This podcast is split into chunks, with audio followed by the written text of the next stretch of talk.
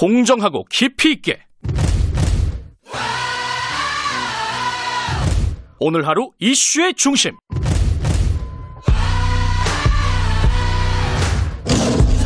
김경래의 최강 시사.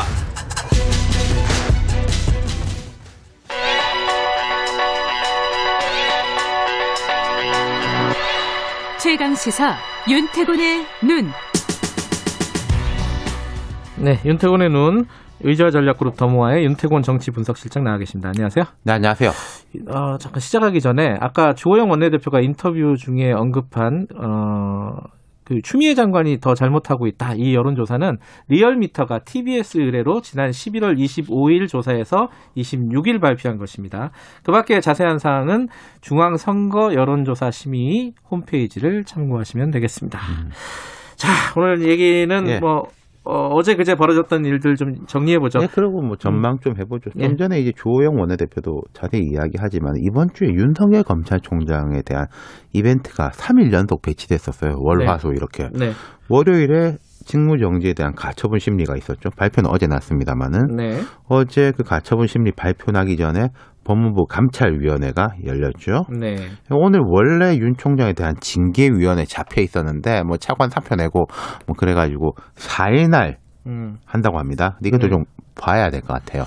할지 안 할지. 예, 지난 예. 뭐 월화에 나타난 거는 총장 윤 총장에게 좀 유리하게 나타났다 이렇게 볼 수 있죠, 그죠? 좀 유리가 아니라.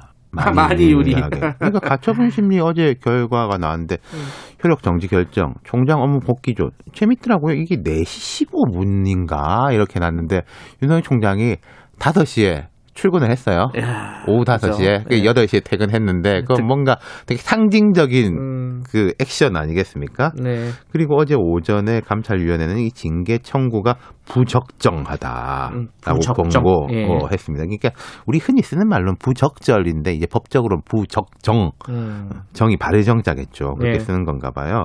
예, 감찰위원회는 권고사항이긴 한데 원래 법무부에서 감찰위원회를 안 열려고 했는데 감찰위원들이 소집해서 열렸고 예.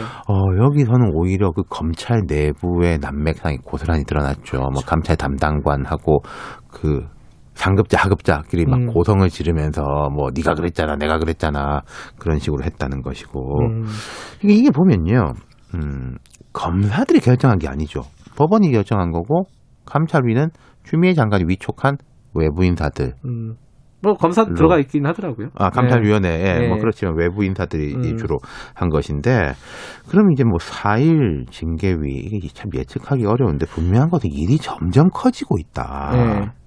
법무부 차관도 어제 그게 공개됐지만은 그제 사표 냈다고 하거든요. 징계위원회 예. 하지 마라라고. 예. 그럼 이렇게 나누는 게 부적절해 보이지만은 부적절하지만 제가 좀 말씀드리겠습니다. 부적절하지만 예. 그러니까 법무부 차관이나 대검 차장이나 이런 분들은 윤 총장 가까운쪽 분류되는 분들이 아니었어요. 추 장관이 들어와가지고 인사를 해서 그럼 윤석열 옆에다가 탁탁 세워놨다. 그러니까 이런 느낌이었거든요. 차관은 이번에 사표 낸 사람이고 대검 차장은 지금 직무대행하고 있는 사람이고. 그렇죠. 그런데 예. 이분들이 이제 추 장관 들어온 이후에 그 자리에 배치가 된 사람들인 거죠. 징계위 이게 어떻게 될지 참 이게 지금으로서는 예측하기가 네. 어려워요. 근데 이게 지금 이게 법적 문제라기보다는 정치적 문제, 힘겨루기 문제가 돼버렸지 않습니까? 징계위 예, 같은 맞아요. 것도. 그러니까 예. 지금 뭐 여당에서 나온 이야기가 아 물러설 수 없다, 가야 된다라는 이야기들이 예. 나오는 거예요. 그럼 이 징계위라는 게 아, 이 사람이 이런 거 잘못했고 절차로 따지고 이렇다라는 차원이 아니라는 거죠. 그거하고 이제 지금 맞물리는 게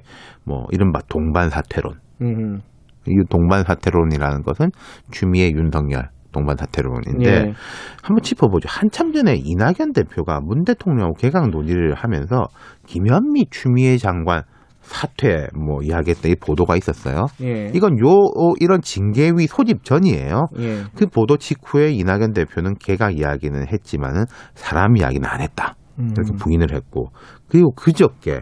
정세균 총리가 문 대통령을 만나서 뭐 추미애 윤석열 동반 퇴진론을 이야기했다 이런 보도가 있었는데 그 직후에 총리실에서는 뭐 윤 총장에 대한 이야기만 있었던 것 같은데 뭐 이런 비공식 해명이 나왔어요. 네. 그리고 어제 정부 서울청사에서 국무회의가 있었습니다. 정 총리가 주재를 했는데 국무회의 직전에 추 장관 한 10여 분 만났다. 그리고 국무회의 끝나자마자 추 장관이 청와대에 가서 대통령을 만났다. 한 30분 만났다고 하는데 둘 다 애초에 예정됐던 건 아닙니다.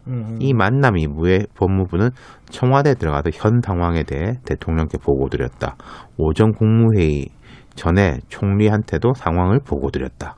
사퇴 관련 논의, 이 사퇴라는 것은 본인 법무부 장관, 이 논의는 전혀 없었음을 알려드린다. 뭐 이렇게 밝혔습니다. 만났다는 건 팩트인데 이게 무슨 얘기를 했는지는 다 이게 들려오는 얘기라서요, 그죠? 그렇죠. 국무회의 전에 총리와 장관의 만남, 저도 좀 취재를 해봤어요. 네. 뭐 장관이 요청한 거냐, 총리가 부른 거냐, 뭐 동반 사태 이야기가 있었냐, 뭐 이런 식으로 질문하니까 총리실 쪽에서는 두루뭉실하게 두 사람이 결자 해지하는 게 원칙 아니겠냐. 여기서 두 사람이란 건 추, 윤. 그러니까 뭐 동반 사태 이런 뉘앙스가 있었던 것 같기도 하고. 상식적으로 볼 때요. 지금 이 마당에 정 총리가 추 장관한테 윤석열 사퇴시키세요. 라고 말하겠어요? 이게 되는 이야기가 아니잖아요. 그거는. 그러니까 어차피 원래 어제 기준으로 봤을 때 오늘 이제 징계위 잡혀 있었는데 그 국무회의 이후에 추 장관의 대통령 면담이 추 장관 보고라고 이야기했는데 일단 그 이야기가 있었던 건 맞는 것 같아요. 법무차관이 사표 냈으니까 빨리 그 인사를 해가지고 징계위로 가겠다. 추 장관은 그런 식의 이 로드맵에 대해서 보고를 했다. 이건 조금 거의 확인이 되는 것 같고, 근데 거기에 대해서 대통령이 이제 구체적으로 뭐라고 말씀을 하셨는지, 혹은 뭐 그 뒤에 거치까지 뭐라고 했는지는 뭐 잘 모르겠는데 하지 말라고 한 것 같진 않아요. 그러니까 그 직후에 그 법무부의 보도 자료를 보면은 차관 인사가 곧 이어질 그러네요. 것이다. 차관 인사는 대통령이 하는 거잖아요. 장관이 하는 게 아니거든요. 네. 이게 어떻게 마무리가 될까? 이게 다들 좀 예측들이 분분합니다. 어떻게 보세요? 그러니까 지금 보면은 추 장관의 강공에 윤 총장의 전면 수비 이런 형국이었지 않습니까? 네. 두 번의 이벤트에서는 수비가 성공했어요. 네. 분명히. 마지막 징계위가 남아있는데 징계위는 법무부의 의중이 강하게 반영될 가능성이 높으니까 앞에 것들하고 다른데 근데 징계위에서 이제 징계 하더라도 앞에 그 두 이벤트 때문에 그 징계의 가치가 떨어져 있다. 그리고 윤 총장은 나 행정소송 또 낸다 라는 게 이제 거의 분명해 보인다는 거죠. 그러니까 이게 지금 뭐 둘이 전 모르겠습니다. 추미애, 윤석열 이 두 분이 계속 오래 이 자리에 있을 것 같진 않아요. 어떤 식으로 귀결이 되든지 간에. 근데 누가 뭐 먼저 나가느냐 뒤에 나가느냐 이런 거에 대한 이제 힘겨루기인데 지금 현재 뭐 추 장관도 이 장관직을 수행할 동력이 많이 떨어졌죠. 근데 어쨌든 윤 총장에 대한 조치를 완료하고 나가겠다라는 것인데 아까 제가 말씀드린 대로 징계위가 끝이 아닐 거잖아요. 그건 모르겠다. 그럼 오히려 이런 건 있을 겁니다. 추 장관이 물러나면요. 윤 총장도 버티긴 쉽지 않을 겁니다. 이 전선의 성격이 확 달라지는 거거든요. 공격에 대한 수비였으니까. 근데 알겠습니다. 그렇게 되겠습니까? 윤태곤의 논의였습니다.